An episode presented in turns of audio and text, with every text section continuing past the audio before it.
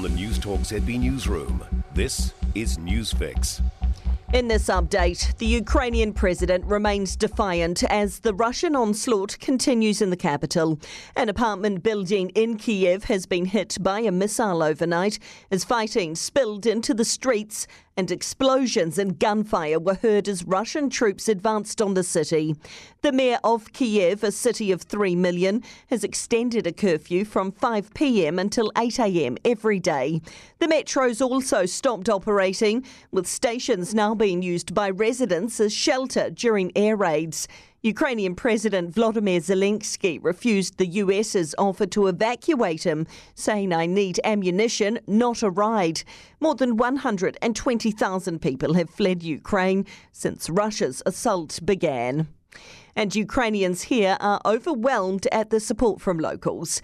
Anti war protests took place in Wellington, Christchurch, and Dunedin yesterday as many expats fear for the safety of their family and friends in Eastern Europe. Another protest is planned in Auckland today.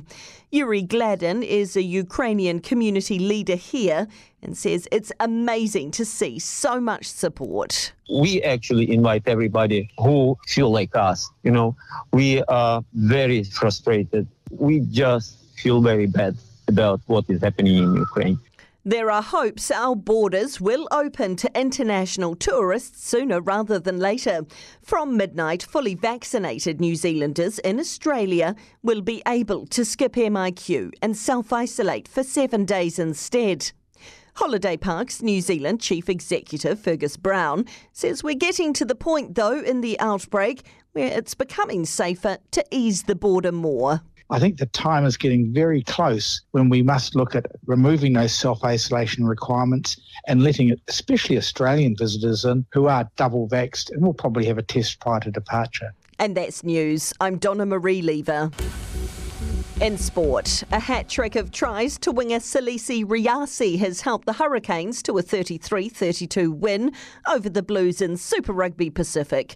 The Blues led by 18 points with just 10 minutes to play, but conceded three tries to lose the match. Hurricanes coach Jason Holland says Rayasi's a force to be reckoned with when he gets the ball in his hand. We know what he can do with the ball. We know he's quick. It was a good, good outing for him. We just keep working away and keep getting better and better at all the small parts of the game and get him finishing three tries every week and when everyone's happy. Both sides will return to their home bases today after spending a month in the Queenstown bubble. Missed opportunities have cost Manchester United in football's Premier League failing to overcome Watford in a goalless draw at Old Trafford. The Red Devils had 67% possession and 22 shots, but couldn't find a way past Watford. United picked up one point, keeping them in fourth on 47 points. And that's sport. For more news, listen to Newstalk ZB live on iHeartRadio.